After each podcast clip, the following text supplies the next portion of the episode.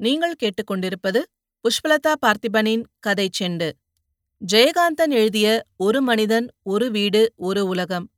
அத்தியாயம் முப்பத்தி ஆறு கடைத்தெருவில் தேசிகர் கடையின் முன்னால் ராத்திரி நிறுத்திவிட்டு வந்திருந்த லாரியில் அதிகாலையிலேயே வந்து சரக்கேற்றிவிட்டு துரைக்கண்ணுவை கூப்பிடுவதற்காக பாண்டு வந்தான். அப்போது துரைக்கண்ணு கொட்டகைக்குப் பின்னால் உள்ள கிணற்றங்கரையில் இடுப்பில் கட்டிய துண்டுடன் நின்று பல்விளக்கிக் கொண்டிருந்தான். அவனது வேட்டி சட்டையெல்லாம் கிணற்றின் மேல் ராட்டினம் மாட்டுகிற குறுக்கு பலகையின் மீது கிடந்தன. வீடு கட்டுகிற கொத்தனார்களும் சித்தாள்களும் வந்து முதல் நாள் நிறுத்திய இடத்திலிருந்து தங்கள் வேலையை தொடங்கிக் கொண்டிருந்தார்கள். ஹென்றி அவர்கள் மத்தியில் நின்று பார்த்து கொண்டிருந்தான். வேலைக்கு வந்தவர்கள் எல்லாம் கொட்டகையினுள் உட்கார்ந்திருந்த அவளை பார்த்தார்கள்.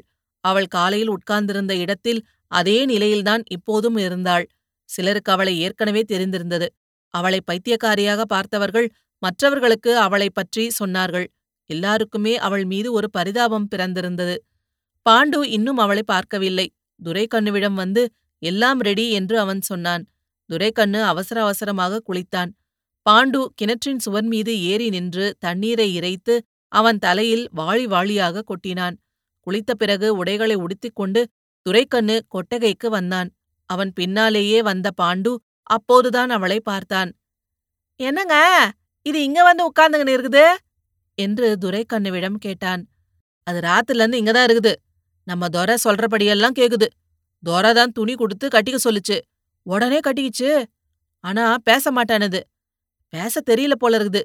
சிரிக்குது. நாம பேசறதெல்லாம் ஒன்னும் புரியல. பாரு நாம அத பத்தி பேசுறோம். அது தலைய திருப்பிக்கின்னு எங்கேயோ வேடிக்கை பாக்குது என்று சொல்லிக்கொண்டே கொட்டகையின் நடுவே உள்ள மூங்கில் தூணில் மாட்டியிருந்த கண்ணாடியில் முகம் பார்த்து தலைவாரிக் கொண்டான் துரைக்கண்ணு. டே பாண்டு ஓடிப்போய் தேவராஜ சார் வீட்லேருந்து துண்ணூறு வாங்கியா? தேவராஜ் சார் வீட்ல இருக்காது. அவங்க வைஷ்ணவங்க பக்கத்துல போய் நம்ம தர்மகத்தா வீட்லேருந்து வாங்கியா? என்று பாண்டுவிடம் துரைக்கண்ணு சொல்லிக் கொண்டிருந்ததை கேட்டவாறு வந்த ஹென்றி ஐம் சாரி இனிமே இங்க கொஞ்சம் விபூதி வாங்கி வைக்கிறேன் என்றான். பரவாயில்ல துரை நான் வழக்கமா பையில ஒரு சின்ன பொட்டலம் வச்சிருப்பேன். லாரியில வச்சிட்டேன் போல இருக்கு. என்று சமாதானம் சொன்னான் துரைக்கண்ணு. மண்ணாங்கட்டி ஒரு பேசின் மீது வாழை இலை போட்டு டிஃபன் கொண்டு வந்தான். பிறகு ஒரு எவர் சில்வர் ஜக்கில் காஃபி கொண்டு வந்தான். குளித்து உடைமாற்றிக் கொண்டு கையில் காலை பத்திரிகையுடன் தேவராஜனும் டிஃபன் சாப்பிடுவதற்கு இங்கே வந்தான். பாண்டுவிடம் விபூதி எடுத்துக் கொடுத்த தர்மகத்தா முதலியார் அவனோடு தானும் இங்கு வந்தார். வாங்க வாங்க என்று தேவராஜன் தர்மகத்தாவை வரவேற்றான். ஹென்ரியும் அவருக்கு வணக்கம் தெரிவித்தான்.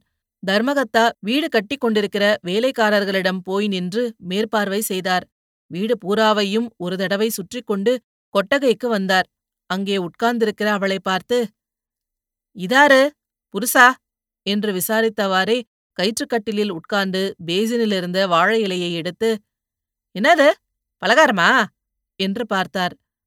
வாங்க காஃபி ஆறப்போகுது சாப்பிடலாம் என்று எல்லாரையும் அழைத்தான் தேவராஜன். நான் போய் நம்ம தேசிகர் கடையில சாப்பிட்டுக்கிறேன். நமக்கு அவர் கடை பலகாரம்தான் தோதுபடும் என்று புறப்பட்டான் துரைக்கண்ணு. அங்க ஆப்பம் வடகரி எல்லாம் இருக்கும். நீங்க என்ன இட்லியும் சட்னியும் தானே வச்சிருப்பீங்க?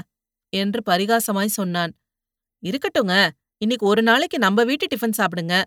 என்ன அனுப்பி வடகரி வாங்கியார சொல்றேன்? என்று வற்புறுத்தி பலகைகளை எடுத்து போட்டான் தேவராஜன். மண்ணாங்கட்டி இலை போட்டான். துரைக்கண்ணு பிள்ளை உனக்காகத்தான் எல்லாம் வந்திருக்குது. வாயா? என்று உரிமையுடன் அழைத்தவாறு தானும் வந்து உட்கார்ந்து கொண்டார் தர்மகத்தா. வடைகறி வாங்க புறப்பட்ட மண்ணாங்கட்டியை அதெல்லாம் வேணாம்பா சும்மா சொன்ன என்று தடுத்து நிறுத்தினான் துரைக்கண்ணு. அவளுக்கும் இலை போடுவதா வேண்டாமா? காலையில் எழுந்ததிலிருந்து ஒரே இடத்தில் உட்கார்ந்திருக்கிறாளே பல்கூட விளக்கவில்லையே என்று மண்ணாங்கட்டி தயங்கிய போது தேவராஜன் ஹென்ரியிடம் சொன்னான். நான் அக்கம்மா கிட்ட எல்லாம் விவரமா சொல்லிட்டு வந்திருக்கேன். இந்த பொண்ண அங்க இட்டார சொல்லுச்சு. நீங்க தான் சொல்லி மண்ணாங்கட்டி பையனோட அனுப்புங்க. ஹென்றி தலையை சொரிந்து சற்று யோசித்தான். சரி பாப்போம் என்று மனதுள் சொல்லிக் கொண்டே அவளிடம் போய் நின்றான். ம் கெட்டப் காலையிலேருந்து இங்கேயே உட்காந்துருந்தா எப்படி? போய் குளிச்சுட்டு அக்கம்மா உன்னை வர சொல்லிச்சான். அக்கம்மா வந்து இவரோட சிஸ்டர் யுகோவித்தம் என்று பேசினான். அவள் எழுந்து நின்றாள். எல்லாரையும் பார்த்தாள். தர்மகத்தாவுக்கு ஒன்றும் புரியவில்லை. புத்தி சரியில்லையா? என்று கேட்டார். யாரும் பதில் சொல்லவில்லை. அவள் அவரை பார்த்து சிரித்தாள். ஐயோ பாவம் என்று சூழ் கொட்டினார் முதலியார். ம் வா வா என்று தைரியமாக மண்ணாங்கட்டி அவளை அழைத்தான். அவள் அவனுடன் நடந்தாள். பாத்தீங்களா? மண்ணாங்கட்டி பேசுறது கூட அதுக்கு புரியுது என்று ஆச்சரியப்பட்டான் தேவராஜன். அங்கே வேலை செய்து கொண்டிருந்தவர்கள் அனைவரும் சற்று தங்கள் வேலையை நிறுத்தி அவள் நடந்து போவதை பார்த்தார்கள். துரைக்கண்ணு பிள்ளை சொன்னது சரிதான். அவள் எவ்வளவு ஒய்யாரமாக நடக்கிறாள்? என்று தேவராஜன் நினைத்து கொண்டான். மண்ணாங்கட்டி அவளை அழைத்து சென்று தேவராஜன் வீட்டு முற்றத்தில் நிறுத்திவிட்டு அக்கம்மாளை அழைத்து வர உள்ளே ஓடினான். அக்கம்மா அக்கம்மா அந்த பைத்தியக்காரிச்சி வந்திருக்குது. வாங்க வாசல்ல நிக்குது. என்று கைவேலையாயிருக்கிற அக்கம்மாளிடம் வந்து அவசரப்பட்டான் மண்ணாங்கட்டி பைத்தியக்காரிச்சின்னு சொல்லாதடா. பாவம். என்று சொன்ன அக்கம்மாள் வெளியே வந்து அவளை பார்த்தாள். ஐயோ பாவமே! சின்னஞ்சிறுசு! லட்சணமா மூக்கு மொழியுமா இருக்கே எழி பொண்ணே! உன் தலையில பகவான் இப்படி எழுதி வச்சிருக்காரே! என்று கன்னத்தில் கை வைத்து பரிவினால் கண்கள் கலங்க புலம்பினாள் அக்கம்மாள். அவள் அக்கம்மாளை பார்த்து சப்தமில்லாமல் புன்னகை போல் சிரித்தாள். சிரிப்ப பார கன்னத்துல ரெண்டு பக்கமும் எப்படி குழி விழுகுது? ரொம்ப அதிர்ஷ்டந்தான் என்று அக்கம்மாளும் அவளை பார்த்து சிரித்தாள். இவளுக்கு குளிக்க ஊத்தி நல்லா மஞ்சள் பூசி தலையும் வாரி சுத்தமா உடுத்தி நிறுத்தினா லட்சுமி மாதிரி இருப்பாளே என்று நினைத்தாள் அக்கம்மாள். உன் பேர் என்ன? வா வந்து முதல்ல குளி. உடம்பெல்லாம் படப்படையா அழுக்கு இருக்குது. தலைய பாரு. பொதாராட்டம் சிக்கு பிடிச்சு கிடக்குது. உனக்கு தலைக்கு தேய்ச்சி விட என்னால் ஆவாதடி அம்மா. டே மண்ணாங்கட்டி போய் அந்த தைய நாயகிட்டா என்று சொல்லி அனுப்பினாள். அது பேர் பேபிங்க. நம்ம ஹென்றி ஐயா வச்ச பேரு என்று சொல்லிவிட்டு போனான் மண்ணாங்கட்டி. பேபி ஏ பேபி பொண்ணு. தோ ஒரு பக்கம் உக்காந்துரு. தைய நாயகி வந்து உனக்கு தலைக்கு எண்ணெய் தேய்ச்சி விடுவா. அது வரைக்கும் பசியோடவா இருப்ப? ராத்திரியே உன்னை பட்னியாதான் படுக்க வச்சிட்டாங்களாமே என்று சொல்லிக் கொண்டே உள்ளே போய் ஓர் இலையில் நான்கு இட்லிகளை வைத்துக் கொண்டு வந்து அவள் முன்னால் வைத்தாள் அக்கம்மாள். அவள் திரு திருவென்று விழிப்பதை பார்த்து ஒருவேளை பல் துளக்க நினைக்கிறாளோ என்று எண்ணிய அக்கம்மா கொண்டு வந்த இட்லிகளை இலையோடு மூடி வைத்துச் சொன்னாள். பல்லு விளக்கணும் போல இருக்குது. எந்திரிச்சு இப்படி வா என்று முற்றத்து மூலையில் தண்ணீர் வைத்திருந்த இடத்துக்கு அழைத்து சென்று கரிப்பொடியை எடுத்து நீட்டினாள். அவளும் உள்ளங்கையை ஏந்தி கரிப்பொடியை வாங்கி பல் துளக்கினாள். வாசல் குரட்டின் மேலே நின்று கொண்டு அவளுக்கு வாய் கொப்பளிக்கவும் முகம் கழுவவும் அவளது கைகளில் தண்ணீர் ஊற்றினாள் அக்கம்மாள். இவளுக்கு ஒரு ரவிக்கையும் தர வேண்டும் என்று அவள் வெற்றுடம்பை துணி விலகும்போது பார்த்த அக்கம்மாள் நினைத்து கொண்டாள். பல் விளக்கி முகம் கழுவி மேலாடையில் அவள் துடைத்துக் கொண்டு முகம் நிமிர்ந்தபோது அவள் முகம் பளீரென்று ஒளி வீசியது. பின்னர் அவள் தானாகவே வந்து இலையால் மூடி வைத்திருந்த இட்லிகளை எடுத்துக்கொண்டு போய் ஓர் ஓரமாய் திரும்பி உட்கார்ந்து சாப்பிட்டாள். இவளா பைத்தியக்காரியாக அம்மணமாய் திருந்து கொண்டிருந்தவள்? என்று நம்ப முடியாமல் அவளையே பார்த்து கொண்டிருந்த அக்கம்மாள் பெருமூச்செறிந்தாள். தையநாயகி வர மணி பத்தாயிற்று. தேவராஜனும் மண்ணாங்கட்டியும் பள்ளிக்கூடம் போயிருந்தார்கள். எதிர் வீட்டில் வீடு கட்டுகிற தொழிலாளர்களின் குரலும் வண்டியிலிருந்து மணல் சரிகிற சத்தமும் சுண்ணாம்பு இடிக்கிறவர்கள் பாடுகிற பாட்டும் அடுக்களையில் வேலை செய்து கொண்டிருந்த அக்கம்மாளுக்கு கேட்டது. சுண்ணாம்பு இடிக்கிற ஒரு பெண் முதலில் பாடினாள்.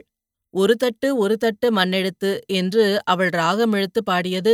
கும்பலாக பல பெண்களின் குரல்கள் அதே ராகத்தில் ஆமாம் போ என்று ஒழித்தன முதலில் பாடியவள் தனித்த குரலில் மறுபடியும் பாடினாள். மண்ணெடுத்து சரிதாம்போ என்று மற்றவர்கள் பாடினார்கள். போட்டானோடி போட்டானோடி உசந்தரோடு என்று முதலில் பாடியவள் ராகமிழுத்து முத்தாய்ப்பு வைத்தாள். அதைத் தொடர்ந்து மற்றொருத்தி முன்னவள் போலவே தனித்த குரலில் பாடினாள். ரெண்டு தட்டு ரெண்டு தட்டு மண்ணெடுத்து எல்லாரும் ஆமாம் போ தனித்த குரலில் மண்ணெடுத்து எல்லாரும் சரிதாம் போ தனித்த குரலில் போட்டானோடி போட்டானோடி ரத்தனரோடு. இப்படியே அவர்கள் மூன்று நான்கு ஐந்து என்று தனித்த குரலில் தொடங்கி பல குரல்கள் பதில் சொல்லி பாடிக்கொண்டிருந்த சத்தம் பேரோசையாக கேட்டது. அடுப்படையில் சமையல் வேலையில் முனைந்திருந்த அக்கம்மாளும் தன்னை மறந்து சற்று குரல் எடுத்து ஆறு தட்டு ஆறு தட்டு மண்ணெடுத்து என்று வாய்விட்டு பாடியதைக் கேட்டு சிரித்தவாறே வந்தாள் தையநாயகி. அக்கம்மா வர சொன்னீங்களாமே? என்று வாசல்புற சன்னல் வழியாக உள்ளே பார்த்து கேட்டாள். நல்லா இருக்குடி. நான் எப்ப வர சொன்னேன் நீ எப்ப வர? எங்க அவன்? உன் புருஷன் சின்ன பையனையும் காத்தாலந்து காணோ? என்று அதட்டிக் கொண்டே வெளியே வந்த அக்கம்மாள் முற்றத்து நிழலில் ஒரு ஓரமாய் உட்கார்ந்திருந்து அவளை காட்டிச் சொன்னாள். என்ன தரேன் அந்த பொண்ணுக்கு நல்லா தேய்ச்சு தலைக்கு ஊத்தி விடு. பாவம் யாரு பெத்த பொண்ணோ? புத்தி பேதலிச்சு போய் வந்திருக்குது. நம்ம தம்பியும் எழுத்த விட்டு தம்பியும் பார்த்து இட்டாந்திருக்காங்க. பொண்ணு லட்சணமா நல்லா இருக்குதுல்ல. தையநாயகி முதலில் அவளை நெருங்கவும் பேசவும் பயந்து சற்று ஒதுங்கி நின்றாள். அப்போது அவள் இவர்களை பார்த்து சிரிக்கவும் ஒரு நம்பிக்கை பிறந்தது தையநாயகிக்கு. நான் பொண்ணே நீ யார்மா? எந்த ஊரு? என்ன தேய்ச்சி விடுறேன் குளிக்கிறியா? என்று பேச்சு கொடுத்தாள். அவள் ஒன்றும் பதில் சொல்லாமல் பேரைத்தனமாய் சிரித்து வெறிக்க விழித்தாள். அவர்களுக்கு எண்ணெயும் அரப்பு பொடியும் எடுத்துக் கொடுத்துவிட்டு அக்கம்மாள் உள்ளே வந்து தனது வெள்ளை புடவைகளில் ஒன்றையும் தானே அரிவாள்மனையில் அறிந்து ஊசியும் நூலும் கொண்டு கையால் தைத்து போட்டுக் கொள்ளுகிற தனது ரவிக்கைகளில் ஒன்றையும் அவளுக்காக கொண்டு சென்று குளியல் அறைக்கு முன்னால் உள்ள கொடியில் போட்டாள். அப்போது கைப்பிள்ளையுடன் கிளியம்பாள் தெருக்கதவை திறந்து கொண்டு இங்கே வருவது தெரிந்தது. இத்துடன் ஜெயகாந்தன் எழுதிய ஒரு மனிதன் ஒரு வீடு ஒரு உலகம் அத்தியாயம் முப்பத்தி ஆறு முடிவடைகிறது இதுபோன்ற பல சுவாரஸ்யமான கதைகளை கேட்க கதை செண்டு சேனலை லைக் பண்ணுங்க கமெண்ட் பண்ணுங்க மறக்காம சப்ஸ்கிரைப் பண்ணாதவங்க சப்ஸ்கிரைப் பண்ணிடுங்க. மீண்டும் அடுத்த அத்தியாயத்தில் சந்திப்போம். நன்றி.